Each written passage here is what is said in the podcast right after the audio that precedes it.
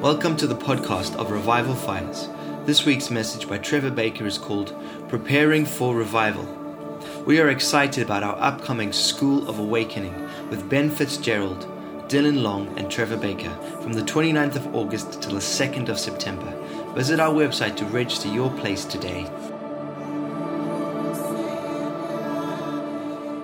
You know, over the last few weeks, I've been talking about um, revival faith and uh, the resolve of revival, and then I've been looking at revival faith, and then also looked at the call and having faith in the call of God upon our lives, and also looking at how time and opportunities come into our lives. And we looked particularly last week at the um, the parable of the talents you know, and I don't know about you, but, you know, next week um, everything's going to change um, for this nation, one way or the other.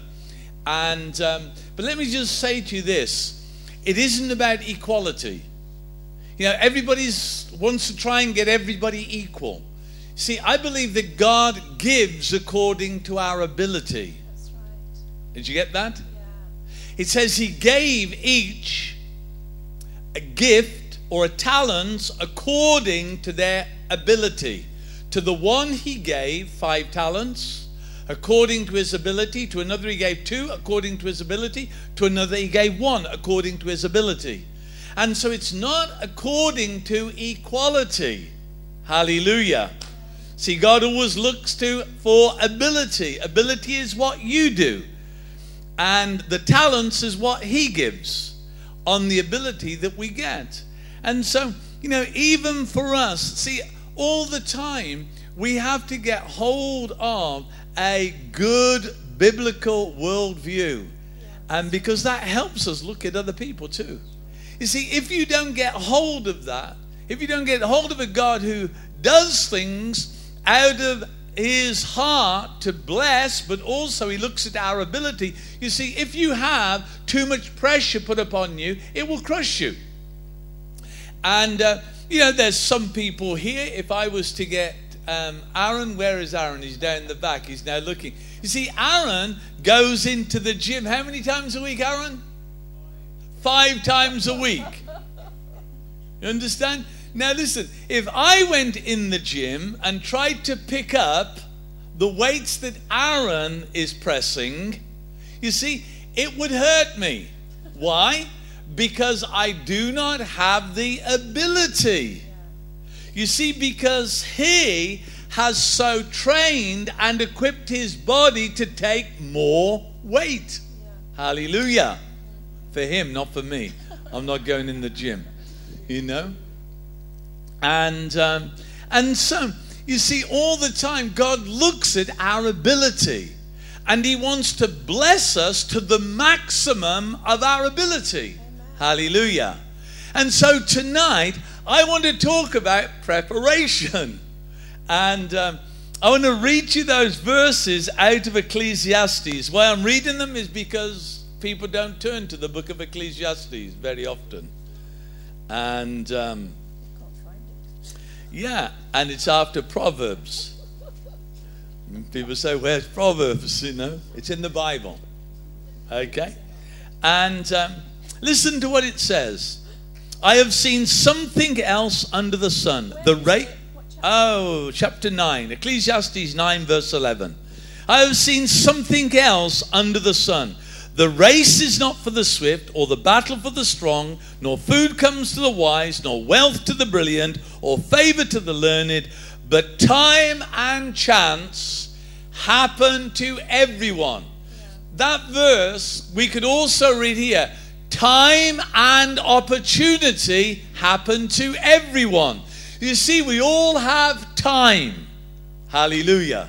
That's why you're breathing tonight, is because you've been given time.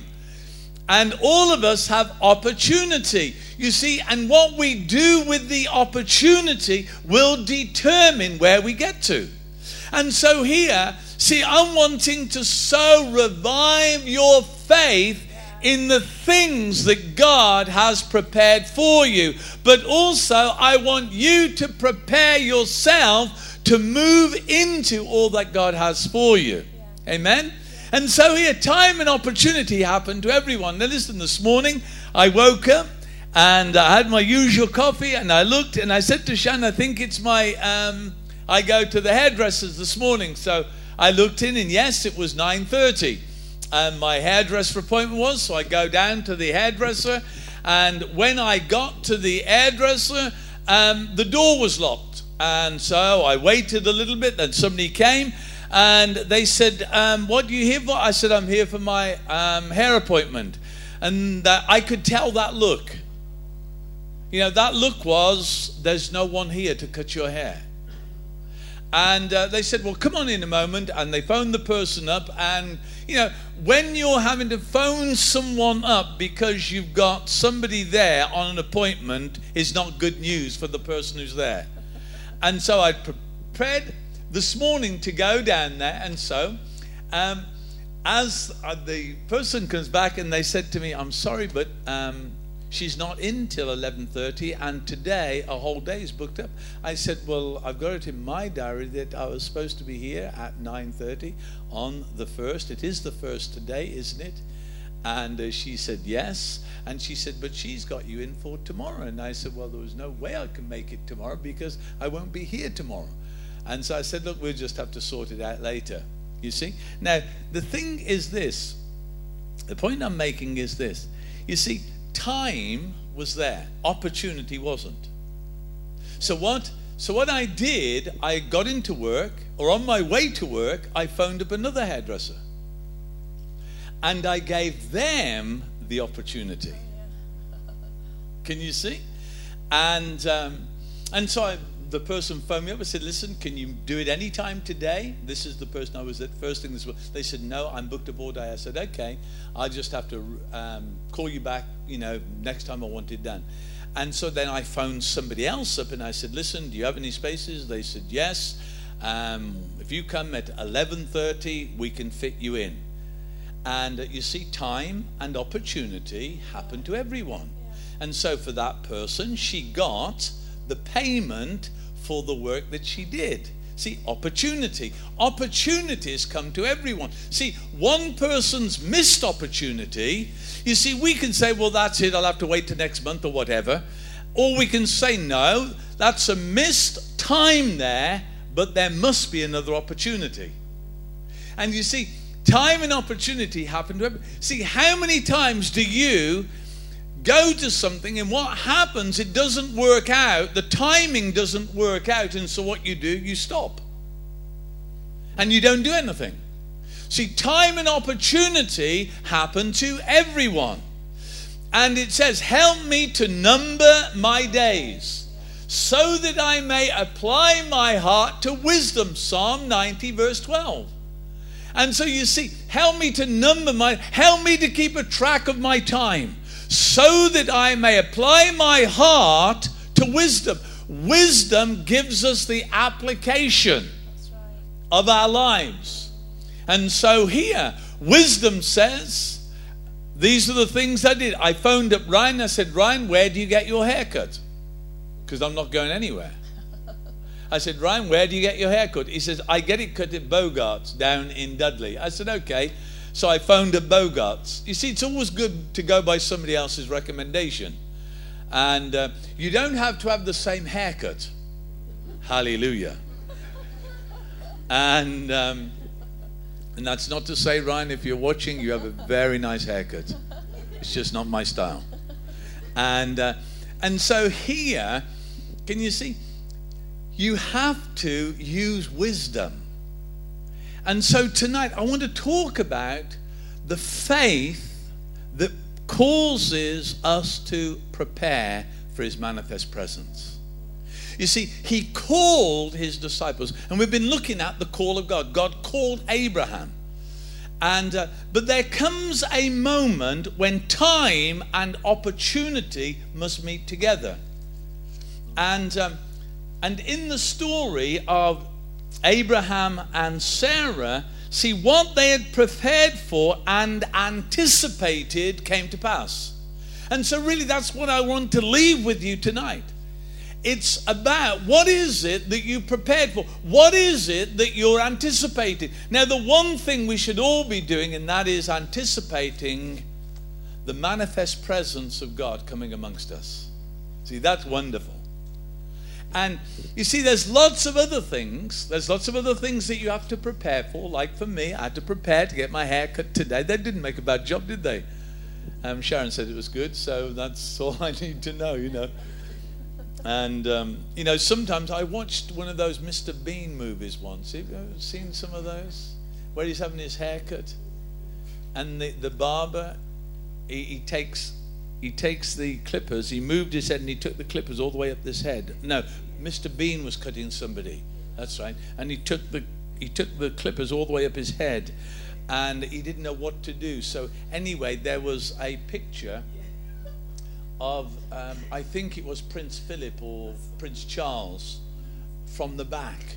And so what he did when he come to show him in the mirror, he just got the picture of Prince Charles, his back of his head, to um, see the, the picture. You know, I mean, they could do anything in a barber shop. You wouldn't know, would you? And um, but you see, we need to prepare, and I'm wanting you to prepare. And I want you to prepare for the manifest presence of God. You see, there comes a time when everything must come together. And I, I just sense tonight that things are going to come together and for you. There's things that you've been preparing, things that you've been anticipating, and there must come a time when those things connect together. And as they connect together, God manifests His presence in those things, and things are turned around. Turn to the person next to you. Things are going to turn around. Hallelujah. And so here, the time of fulfillment. See, that's what I also want to talk. The time of fulfillment. See, when something comes to a place of fullness, and uh, this evening, I'm going to ask you, at some point, I'm going to ask you because I've got some oil for everybody here tonight. And uh, you'll get the significance of this as we go through tonight. But I want you, everybody here, I think there's enough. If you're a couple, just take, or just wait for the single people to go first, and then you'll probably get one each. I think there's enough here, but I'm not certain. I mean, I've got, I've got that many, so I think that'll be enough. Pray have faith for yours. Okay? We're, we're talking about faith. Have faith for your um, bottle of oil. And, um, and so there's a time of fulfillment where God visits us, and when He visits us, everything falls into place. And I do believe that for you. You see, for Abraham and Sarah, they had to have an Isaac moment. And you know, I've been as I've been talking about revival and revival faith. Let me just remind you afresh. You know, to revive something is to activate it. Something is activated or something is set in motion. That's what revival is about. God sets something back in motion things begin to move again. That which was dead comes alive. That which was dead is quickened. See, and I believe that God wants to motivate you. He wants to move you into new things. He wants to quicken things for you so that there comes a point, even for Abraham and Sarah, 25 years is reduced down to a moment. And when it's reduced down to the moment, Isaac is born. Hallelujah. See, I believe that God has got an Isaac moment for you. And it's about to manifest in your life. And all we need to be doing is looking at how we prepare for those times. And I said about faith. Faith is a confidence. When we talk about the faith of the Bible, it's having a confidence. And it's a confidence in a person, in a promise and in a power. The God who promises is has the ability, the power to bring things about. It says that Abraham, it says he faced the fact that his that he was dead, that his body was past, that, that he was past the age uh, that Sarah was past the age of childbirth. But he did not falter in his faith because he knew that the God who promised had the power to bring it about. See, that's faith. See, that's having a confidence in a person, God, who has, who does what he promised, and he has the power to bring it about. And so for us, see, I believe the church needs to move in a new dimension of faith. It needs to move in a new place of faith so that the things that we believe, there are moments when God manifests and those things that he promised comes into being. See, how many of you have got promises that are outstanding? I've got promises outstanding, things that God has promised. And I believe it's time that we have to prepare to move into those things. And so I want to really build what I want to share this, uh, this evening around Matthew 25 and the parable of the ten virgins. And um, it says there, at that time, the kingdom of heaven will be like ten virgins who took their lamps, went out to meet the bridegroom. Five of them were foolish, and five were wise. The foolish ones took their lamps, but did not take any oil with them. The wise, however, took oil in jars along with their lamps. Then it says, and the bridegroom, here's that phrase again, was a long time. Remember last week I talked about the um, the master went away for a long time and then he came back. Now again we've got one of those other long times. And how long is a long time? It's like that old adage how long is a piece of string? As long as you want to make it. And, um, and so here it says that um, the bridegroom was a long time in coming, and they all became drowsy and fell asleep. At midnight, the cry rang out, Here's the bridegroom, come out to meet him. Then all the virgins woke up, trimmed their lamps. The foolish one said to the wise, Give us some of your oil, our lamps are going out.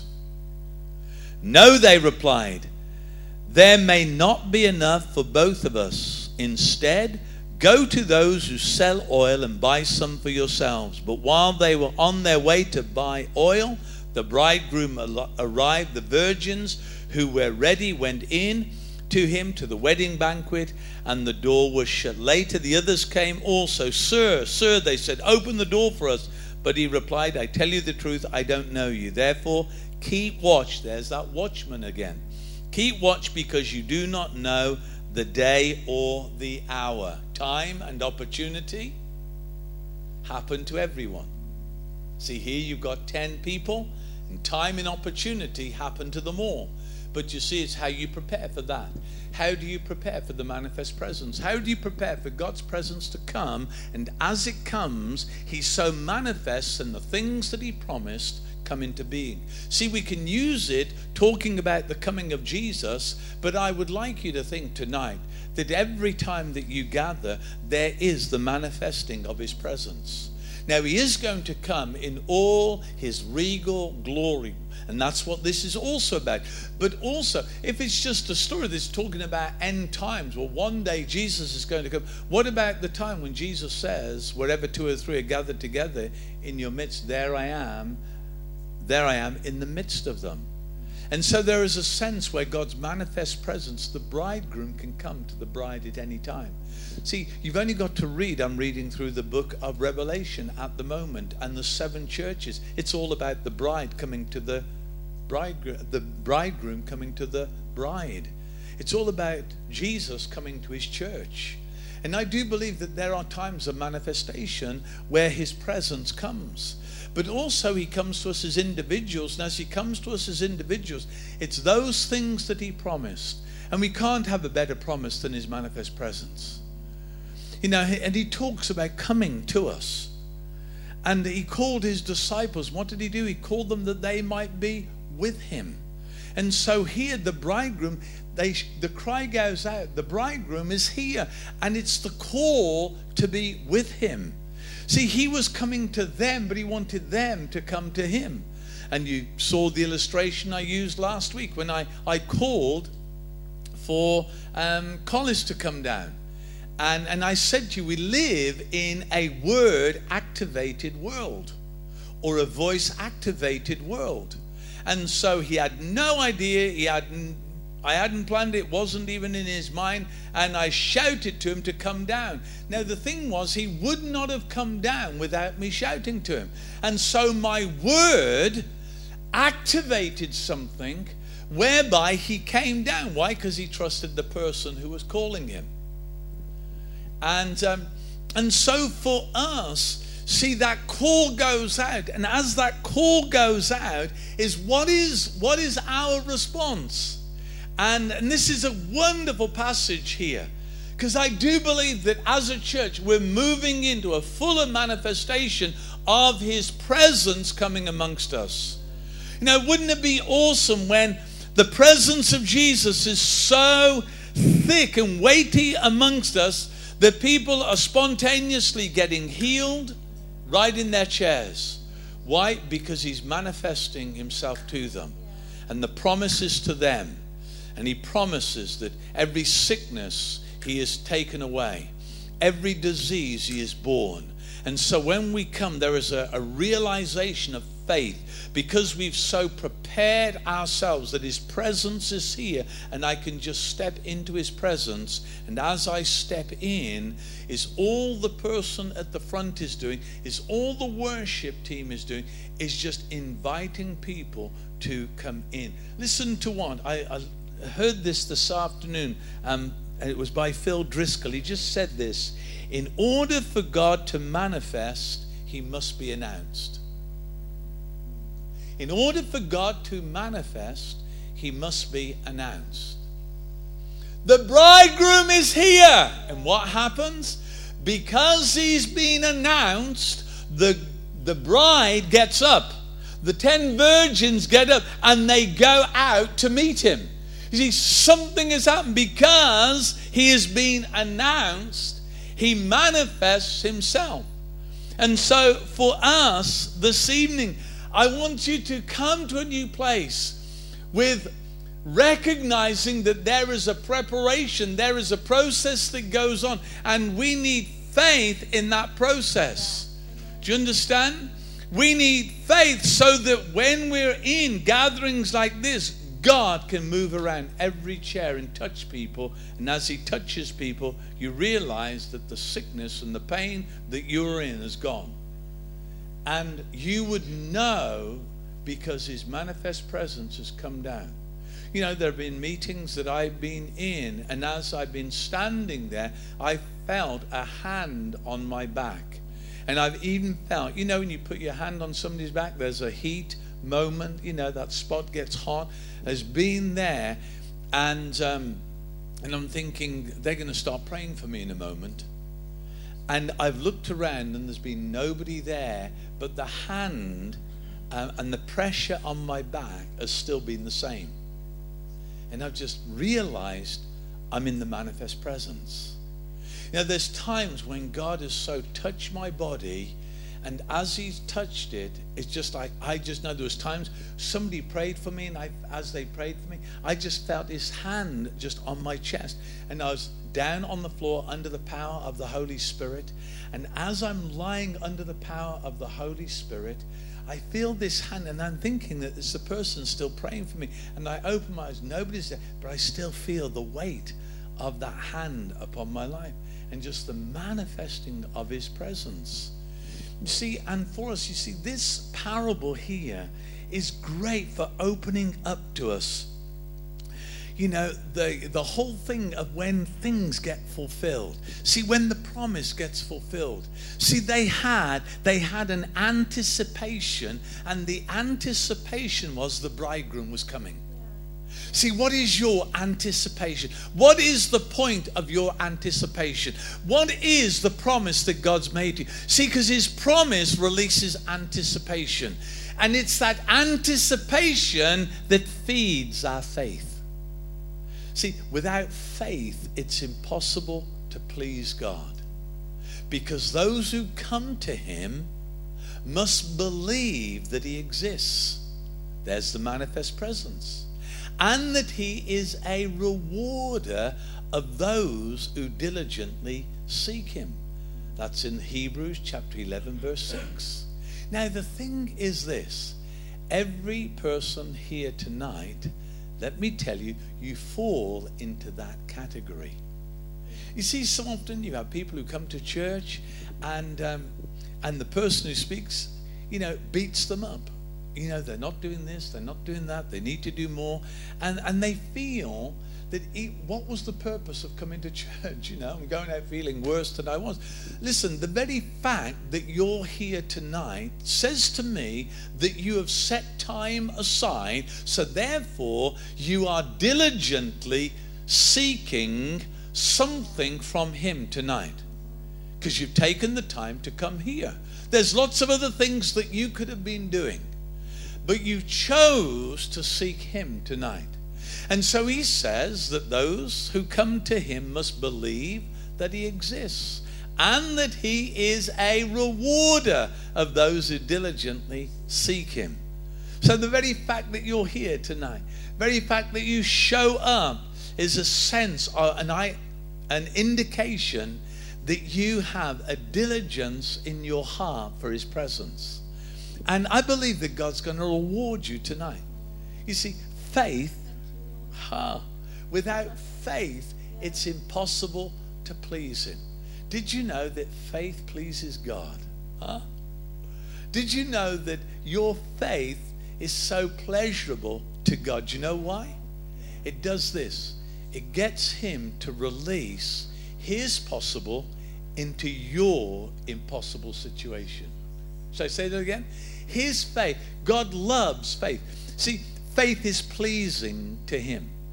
And it's pleasing in this way that His possible, because of your faith, His possible flows in to your impossible situation. See? And so He's a rewarder of those who diligently seek Him. And so I believe that. You see, these women here, these virgins here, they both, or they all had certain things going for them. They all had a lamp, they all had a jar, and also they all went out to meet him. They all fell asleep, and they were all woken up. All of those things were the same for every single one of them. But you see, there was the five of them had something that was different. And so it was the difference that set them apart. See, we can all have the same things, but there will be something that's different that sets us apart. See, I believe tonight that God wants you to be part of the difference. Hallelujah. And that difference sets you apart for God to do something with you and he wants to fulfill something for he wants to fulfill a longing for you. And so here you see wisdom is the key. And you see as you look at this, listen to three verses. One is from Proverbs um, 9, verse 10, and it says, The fear of the Lord is the beginning of wisdom. And so it says, These virgins, five were foolish. See, the fool has said in his heart, There is no God. So there's no anticipation of his manifest presence. You can go through all the motions, but if there is that foolish heart, it never anticipates the manifest presence. The fool has said in his heart, There is no God. But you see, the fear of the Lord is the beginning of wisdom. And listen, that word fear is not a cowering fear, it's an awe of God. It's a fear that comes out of that sense of the awe of his presence. And so forth. So that's the first thing. The fear of the Lord is the beginning of wisdom. And then in Proverbs 9, verse 1, it says there, wisdom has built her house. She has set her pillars in place. And so here, wisdom actually builds something. Wisdom creates a place of habitation for the manifest presence to come, the awe of his presence to come. Isn't that amazing? And so, wisdom, the fear of the Lord is the beginning of wisdom. Wisdom builds a house. See, it's not, it's one thing having an awe of the presence of God. It's another thing where you create a place where his manifest presence comes to indwell or to inhabit. Now, the thing is, he's told us that our bodies are the temple of the Holy Spirit. God wants to inhabit your life, He wants to come in new ways. And I sense that God is going to revive our lives. He's going to revive our church. He's reviving this church. He's reviving this ministry. And we all need those times of revival. See, revival is that you have something, it begins to wane, and God breathes on it, and it bursts into flame again. Yes, Lord. Hallelujah. See, in anticipation, bursting into flame for an anticipation of His presence. And so the other one is in Psalm 21, uh, Proverbs 21, verse 20. And it says there, in the house of the wise, there is plenty of food and choice oil. So in the house of the wise, there is plenty of oil. Now, put all that into place with this passage that I've just read. See, five virgins were said to be wise. Why? Because they anticipated his presence, his coming. They'd also prepared a place of habitation for him. And also, their jars were full of oil. See, there's plenty of oil in the house of the wise. See, I want God to come and so touch your life tonight. And so, how did they prepare for all of that. You see, time and opportunity happen to everyone. See, and here, how long, how long is the time? Well, it says here, after a long time. And so there can be a long preparation time. There can be, God gives us opportunity after opportunity after opportunity. And as He gives us the opportunities, every time it's in order to bring us into a fuller sense or a fuller condition so that we can receive more of His presence. Do you understand? That's what God always wants to do. And I've known it in my own life. You know, I can remember the first time going out to Toronto. There was a sense of um, anticipation. I mean, you walked into the um, the meeting. That's if you could the, after the first time. You know, usually you crawled in, but you walked to the meeting, you got to within a block of where the church was, and the line was already down the street. And there was a sense of anticipation. People were talking, and it was like the air was charged. You could feel the sense of his presence. You know, something was in the air. You know, it's like that police song. Can you feel it? Something in the air tonight, or the Genesis song. Can you feel it? Something in the air tonight.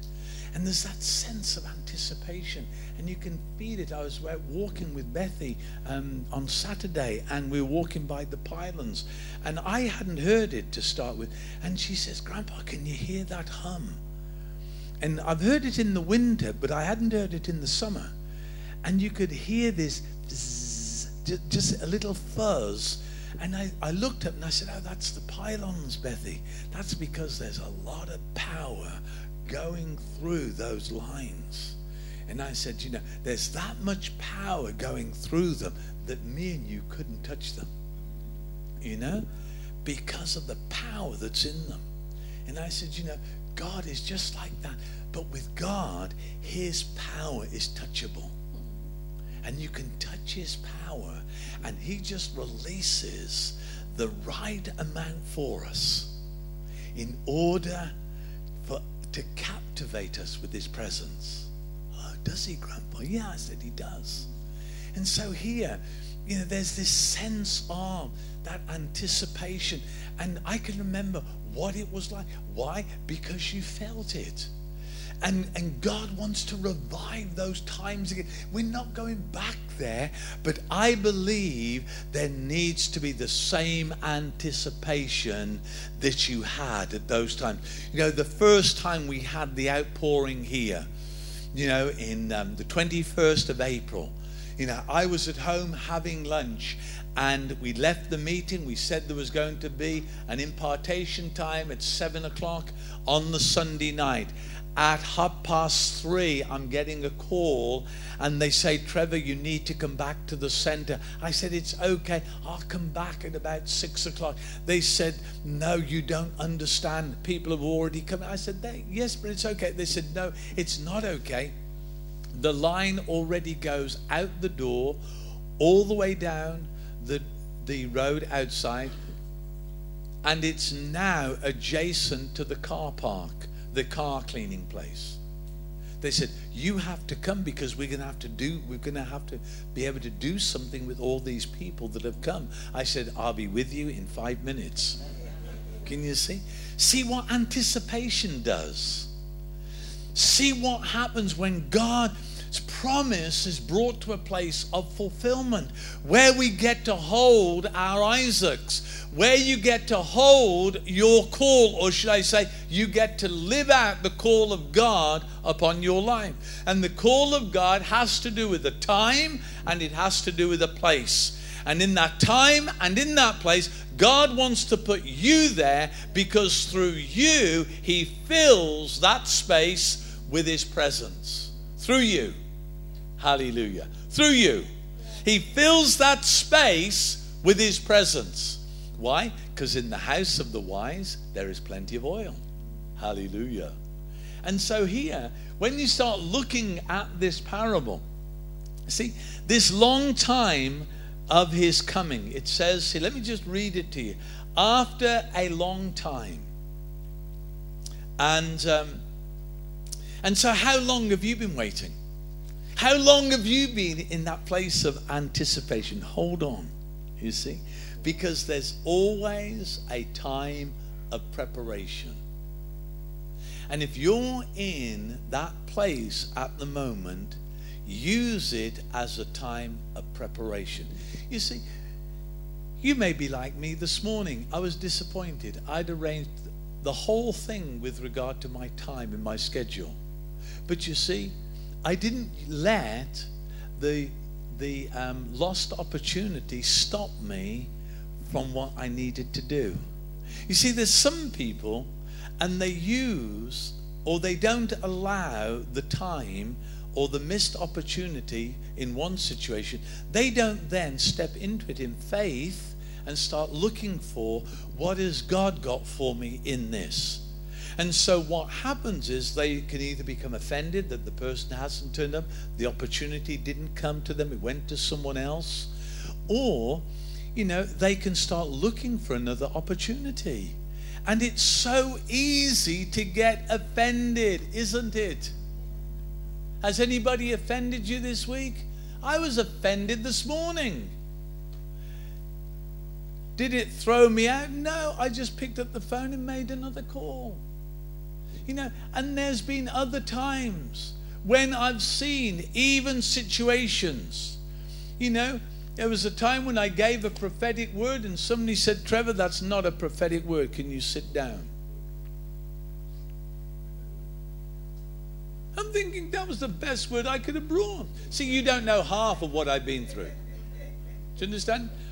And and they said, listen, Trevor, you're just not in the spirit. Just sit down.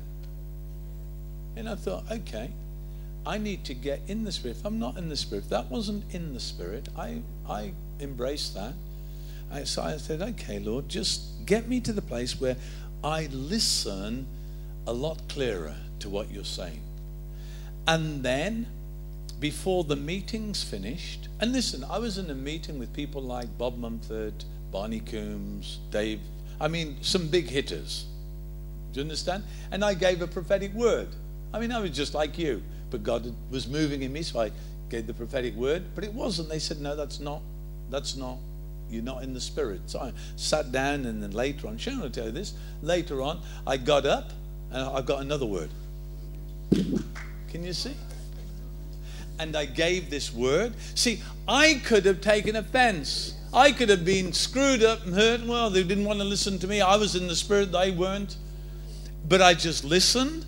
And then I thought, now, God, now what did it feel like when you started to give me that word? And this is what I do.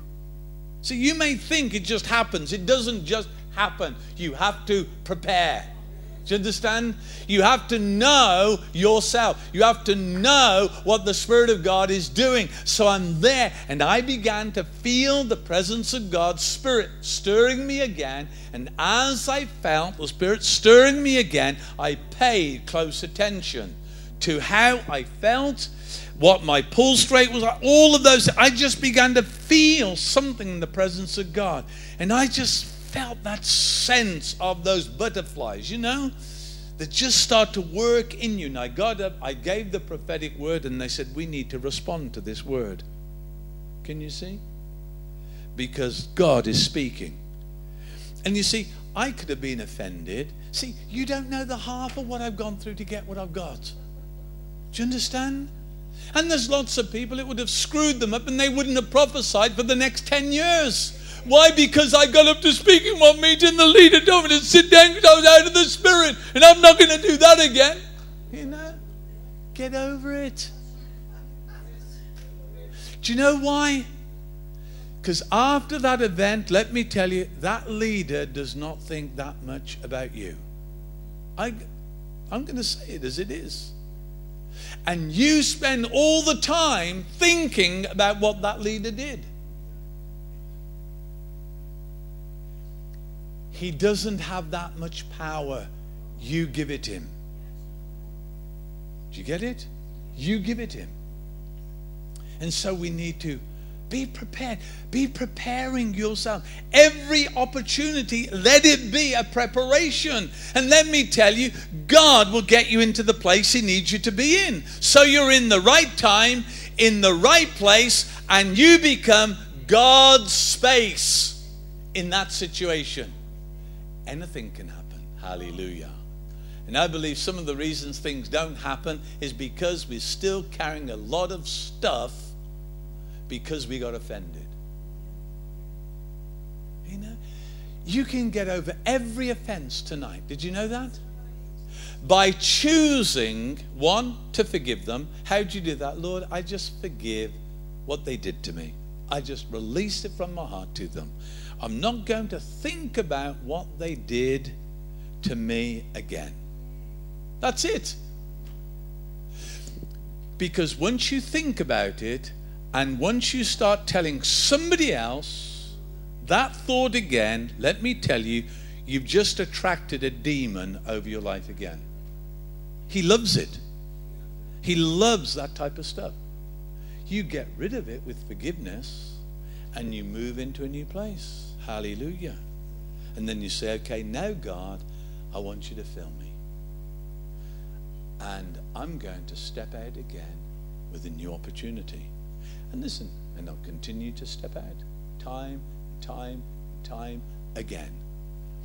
And as I've done it, I've used the opportunity. See, redeeming the time for the days of evil. So therefore, make the most of every opportunity redeeming the time, for the days are evil.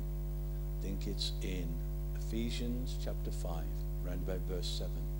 See, making the most of every opportunity. Can you see?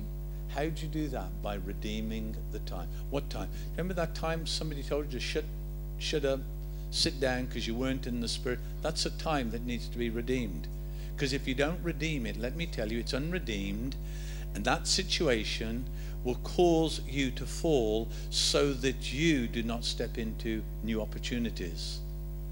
And so, as we do that, is what happens. We just step into new places. Listen, this could set you free. It could set you free tonight to step out again, you know, like the old tortoise. Did you know the tortoise?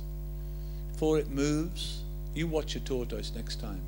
Before a tortoise moves, what does he have to do? Has to stick his head out. Have you ever seen them? And then as soon as you see that, that head coming out. And as it comes out, then its feet come out. And then as its feet come out, looks around, oh, I can crawl it, and then it starts to move. Can you see? But unless it sticks its head out, let me tell you, it stays in the safety of its, of its own shell. Its own shell. So here, preparation. Preparation. What was their preparation? See, your preparation is your personal responsibility. Hallelujah. It's not mine. It's not your leaders in your church. Your preparation is your personal responsibility. Isn't that liberating? Huh? Well, it is for me. it's your responsibility. Your life is your responsibility, not mine. I'm not going to take the responsibility for it. Wow. So, what does that mean? It means that you're free. You're free to step out with God. Hallelujah. You're free to take personal responsibility for your life. So, what are some of the ways that we can take personal responsibility? You see, here it's by filling our jars with oil. Hallelujah. Listen to what it says. Five of them were foolish and five were wise. We've said, in the house of the wise there is plenty of oil. That's why these five wise virgins could have oil in their jars. In the house of the wise, there is plenty of oil. What is the wisdom? The fear of the Lord, the sense, the anticipation of the manifest presence of God. The fear of the Lord is the beginning of wisdom. It's not going out and finding a jar and putting oil in it. No, it's having an awe where you anticipate the manifest presence of God coming. You see, these ten virgins, they were all anticipating something, but five of them prepared for it, and the other presumed. Presumption and faith are not the same. You understand that? And so often, do you remember the story in um, Exodus? Let me just give you the passage. I did write it down um, somewhere. I wrote it, and then uh, Exodus 33, verse 2. Let's just turn there for a moment. And the story is, you see, anticipation. Anticipation of possessing the promise. What's the promise? The land. And so here there's an anticipation. And so what God does, He prepares them. Same way as these 10 people here. And uh, what does He do? It says to them, I will send, he says, I will send an angel before you. Uh, no, that's not the passage. That's not the passage. What the one I wanted is in Numbers. In Numbers. And it's where they come back from. I read it the other day. Let me just get it for you. And uh, did I write the verses down? No, that was the angel. Do you know the story where they're Shan, you're usually quick. Is this for me? When Moses sends them out to um, to view the land. Numbers 14. Okay. Now I've got it. That's right. Chapter 14. Listen to what it says. They, they went out and they told them, you know the story, Story is yes, it's a good land. Um, there's lots of grapes there. And, um, you know, it's a land flowing with milk and honey. However, the cities are fortified and there are giants in the land. And, um, and we seemed like grasshoppers to them. And Caleb and Joshua, particularly Caleb, he comes back and he says, Yes, it is a good land. And the Lord will give it to us. Can you see? The Lord, see, there was an anticipation. that what God had promised, see, the bridegroom has been promised. The manifest presence of God coming amongst us has been promised. Wherever two or three are gathered together in my name, there I am in the midst. So there is a, a manifesting of the bridegroom with the bride. Now that's going to come into its fullness. But listen, we have to prepare for that. We have to prepare. And as we prepare, we start to move into that greater sense of anticipation for his coming. And so here, listen to what they said. So tell them. The Lord said to Moses and Aaron, How long will this wicked community grumble against me? I have heard their complaints of these grumbling Israelites, so tell them, As surely as I live, declared the Lord, I will do the very thing that I've heard you say. In this desert, your bodies will fall, every one of you of 20 years old or more, who was counted in the census. Now, listen, they said to us God could not give them the land. And God says, Okay, you've said that. Okay, I will do for you what you've just confessed out. We need to be careful. See, that, that's another preparation. How do you speak out? Can you see? What do you say? They grumbled and complained. And they said, He's brought us out here to let us die in the desert. God says, Okay, you've said it, now you'll do it. And you see, we have to see, we live in a voice activated world. And it works in the positive and it works in the negative. He says life and death are in the power of the tongue. This is the power of death at work. See, a grumbling spirit. If we could just get hold of that in our lives and nail it, nail offense and nail complaining and grumbling. That isn't about talking openly and honestly, because usually complainers and grumblers have talked to 10 people before they've ever told the person who needs to hear. Did you know that? Let me say it again. The person who is a complainer has usually talked to 10 people before they've spoken to the person who they should have spoken to first. Why? Because they want to get other people on their side with regard to their complaint. And listen, usually the other 10 people, they have never had one thought about it. That's the truth. Until they have fed them with their complaint. And then they get, oh, yeah, that's true. Yeah, I, I noticed that. They'd never noticed it before. See, and we need to be so careful. And listen to what it says um, here. But Moses said, Why are you disobeying the Lord's command? This will not succeed. Because they said, We're going to go up. Don't go up because the Lord is not with you you don't have a sense of anticipation for God fulfilling His promise and having the power to do what He says He would do. You have no faith in God. You have no confidence in this God. That's what they're saying.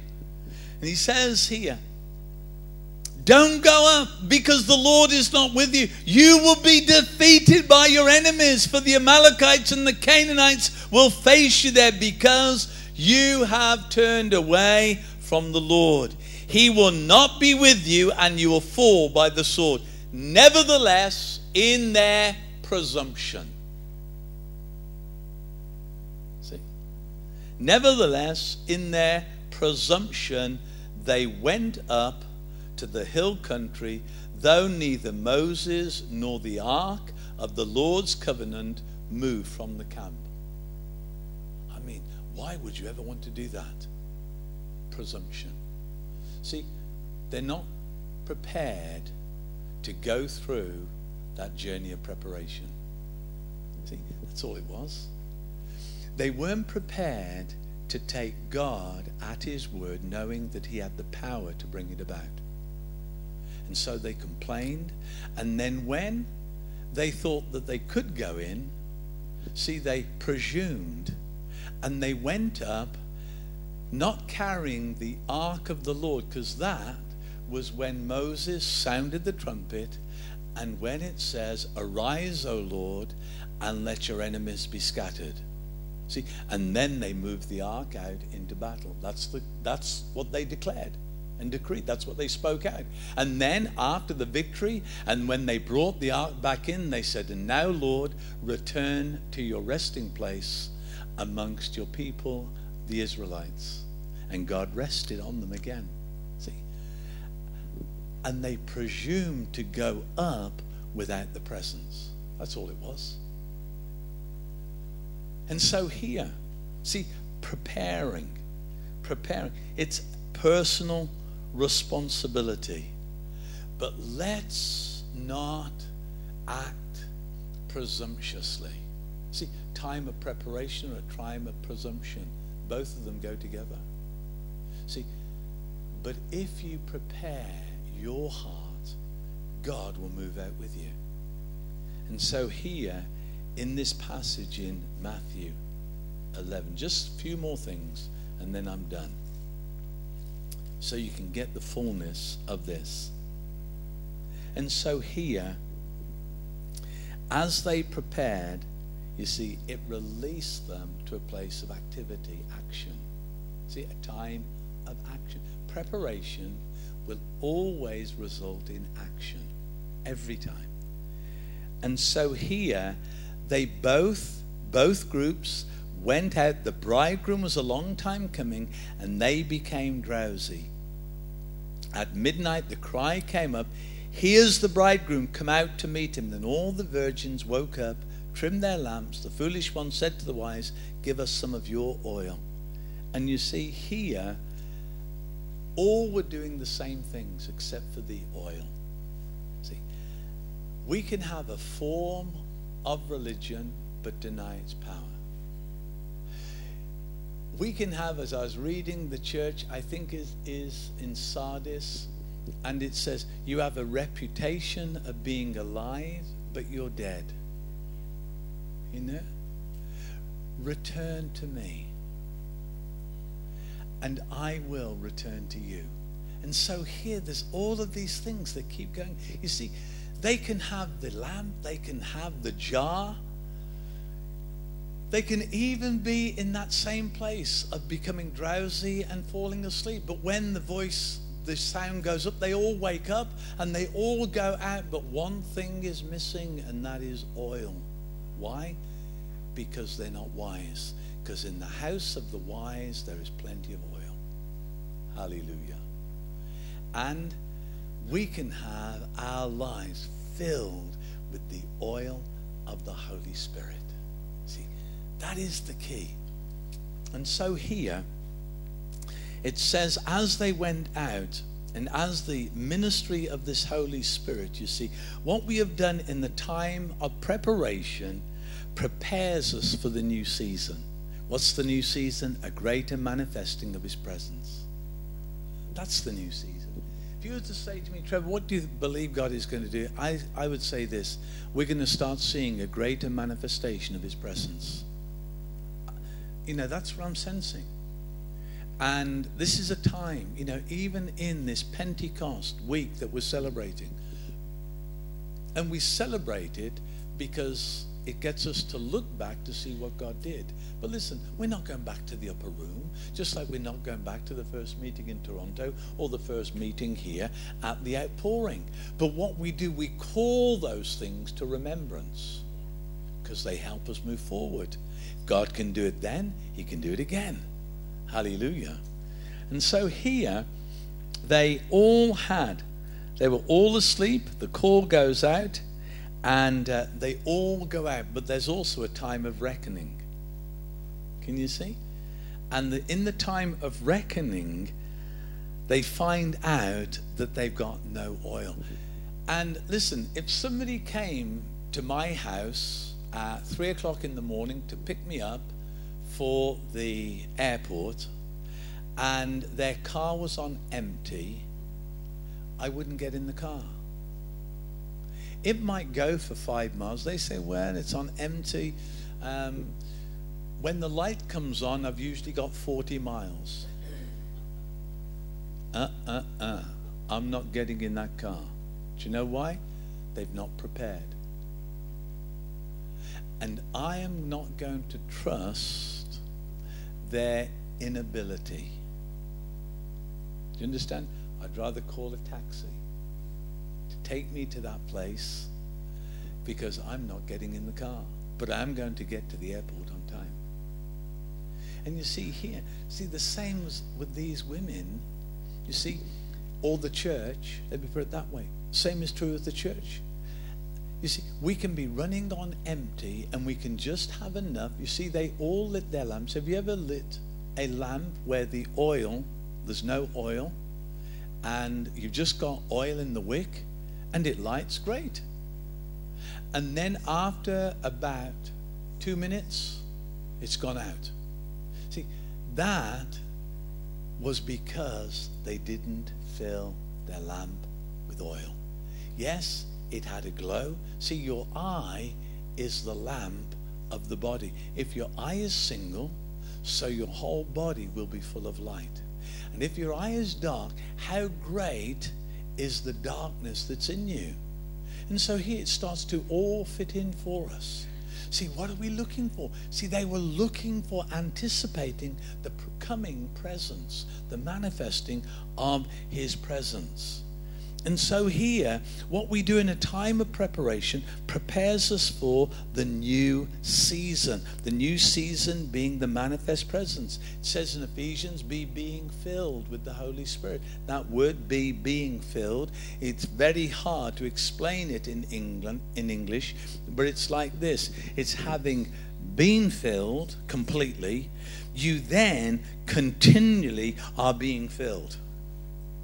And so it's a one off event, you know, be filled. But in the, because that's what it says in English, be filled with the Holy Spirit.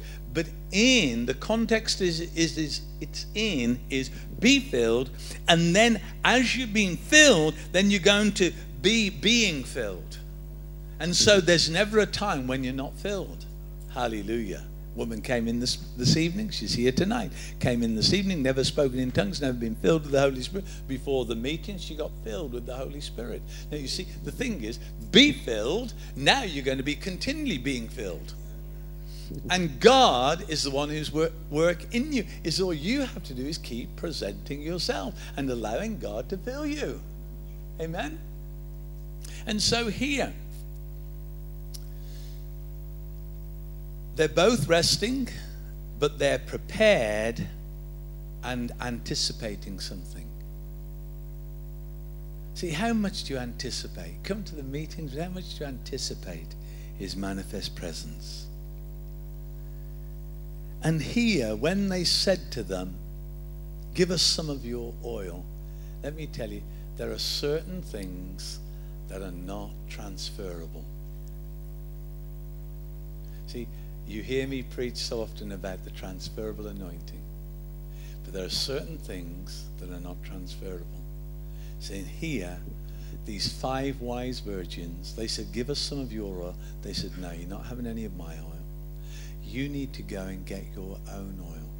See, there's a time when it's not about transferable anointing, but it's about personal responsibility and getting our lives filled with the Holy Spirit. You know, the one thing more than preparing messages and all the rest of it, but there's one thing that I prepare myself more than any other thing, and that is just sitting in the presence of God, just asking Him to continually wash over me, to fill me with His presence, so that when I come out, whatever words I've got, whether you know I feel that they're great words or whether they're not, is what I carry is something of the presence. And I spend more time sitting in his presence and just wanting to just know his presence in my own life. And you see, that's not transferable. I wouldn't I wouldn't transfer that onto you for love nor money. Can you see? Because there are some things that you've prepared yourself for that you couldn't give it to someone else. And so it wasn't as if, it wasn't as if these people didn't want them to experience what they were experiencing. They said, look, go and go to the person. Go to the one who's the seller of oil and get your oil. There is plenty of oil. But you see, they weren't in that place. And they wanted something that others had paid the price for. And you hear us saying that. But there is something, as I read this tonight, I read this today, I thought, Lord, there's some things that are just not transferable. That you have to get it yourself. Huh? And that only comes by being in his presence. See, in the house of the wise, there's plenty of oil. The fear of the Lord is the beginning of wisdom. Wisdom builds a place of habitation. See, we all have the ability to do that. And so here, see, taking that personal responsibility to be filled. You see, a lamp without oil is useless. Faith without works is useless, is dead. See, both of them work together. See, a lamp without oil is useless. Faith without works is dead.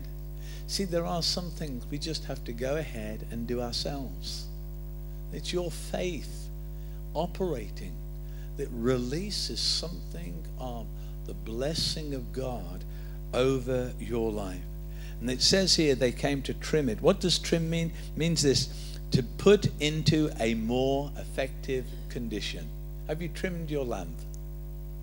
Have you put your life into a more effective position? See, that's what this is all about. It's all about five, ten people who got lamps, who got a jar. Five of them have filled it with oil, five of them haven't. And their lamps, they trimmed, they all trimmed their lamps. See, they all prepared something. You see, they put it in an effective condition. Also, to trim means to remove all hindrances and that is to remove the last bits of um, the wick of the last lighting. Did you do that with yours? Even with ours, with candles.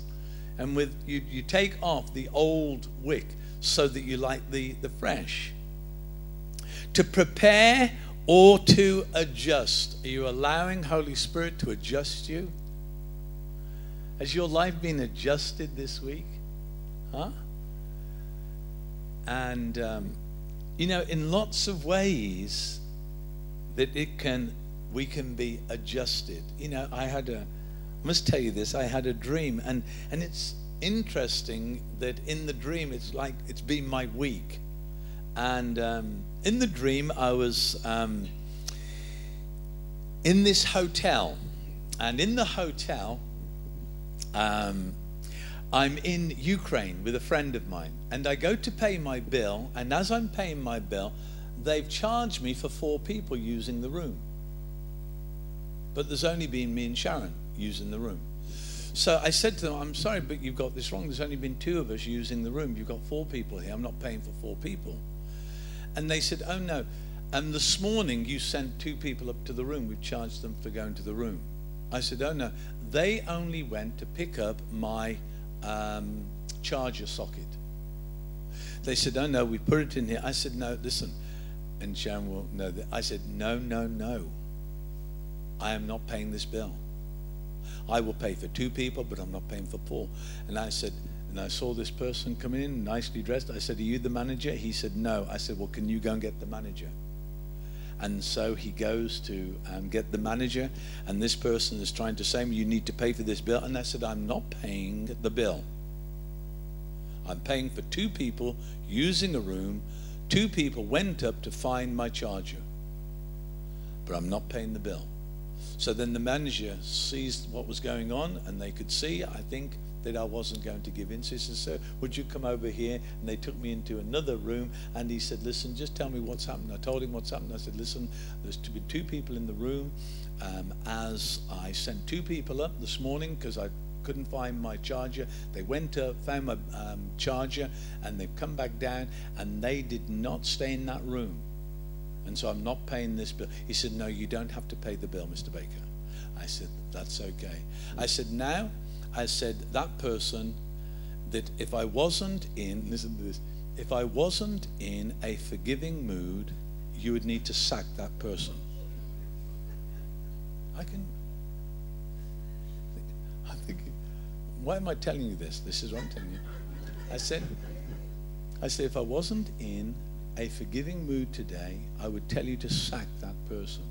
For this reason, I may be the first person that's challenged it, and there may be hundreds of people that she has charged the money for and is keeping the money for herself.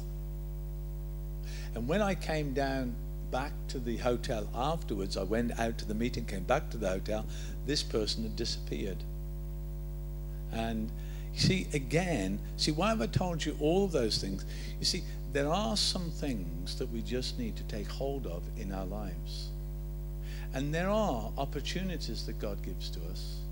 And we need to understand it. And this week, you will be you would be surprised at the situations. I mean, the hairdressers this morning, that was just one of them. But there's been lots of things this week that I could have easily got into a real stupor about, but it's all it's done is just needed me to keep releasing that forgiveness. It's good for her that I'm feeling in a forgiving mood. And I just felt the Lord say, Trevor, I want you to walk in a forgiving mood. And it's something that you can walk in. Yes, you can confront things, but in confronting it, you need to still walk in a forgiving mood. And, um, you know, and I found that that's just been so different over you know, the things that have just little things that could have easily come in and altered and took me out of a place of rest and peace. And it's been amazing. And so there's things like that. See, preparation. See, God will prepare you in whatever way He needs to prepare you. And all of these things. And so we need to trim. We need to be adjusted. Listen, God will adjust you. If you take time with your dreams to listen to Him, He will adjust you. And as He adjusts you, He then moves you into what He wants to move you into. And also, to trim the lamps means to be set in the most advantageous place. To be set so that you're at your most advantageous. And here to be in that place tonight. God wants to place you in an advantageous place so that your light can so shine before men. Why? Because they see your good works. Amen? And tonight, I want to give you oil. That's why I brought the oil. God, I said, God, how am I going to finish this year? I want you to give them oil. And um, I, want, I want them to, this week, to remove the hindrances. And I'm wanting to fill them with faith in a new way this week. This is what God said He would do. I want you to give them oil because I am going to enable them to remove the hindrances and I'm going to fill them with a new faith. So that when that cry goes out, they can rise to go into a fuller expression of His manifest presence. See, and as we do that, things can be turned around in your life. Turned around. See, I don't know what you're going through, but I do know this the bridegroom can turn everything around when he comes to the bride. See, your impossible situation is an opportunity for God's possibility to break in so that you can know his manifest presence. Amen. Why don't you all stand? I want to pray for you. And then I want to. There was some other things, but I'm going to leave it at that. There was some other things I was going to mention. But you see, you know, remember, remember personal preparation, personal responsibility. There are some things that God has done in you that aren't transferable. They were for you. Just for you, nobody else. And what he does for you, you can tell people by testimony, but you can't give them. Remember, Bill Johnson once said, I can pray for people that they would be filled with the Holy Spirit, but I cannot give them my journey and my history with God. See, that is unique to every person here. That's your personal walk with God, your personal responsibility. It's your personal preparation. And listen, you can release blessing over people, but there will be something that God just wants you to get, you to have, and that's your history with Him. Isn't that amazing? Lift up your hands right now. Father, I pray for everyone here tonight. Father, my prayer is that you would breathe upon their promises. And as you breathe upon their promises, that you would release your power to bring it about and move them into a place of reality and fulfillment.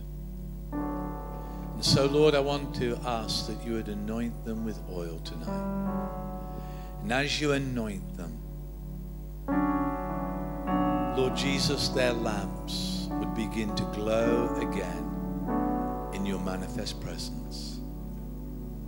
And faith would rise in them, in every heart here. In Jesus' name, amen.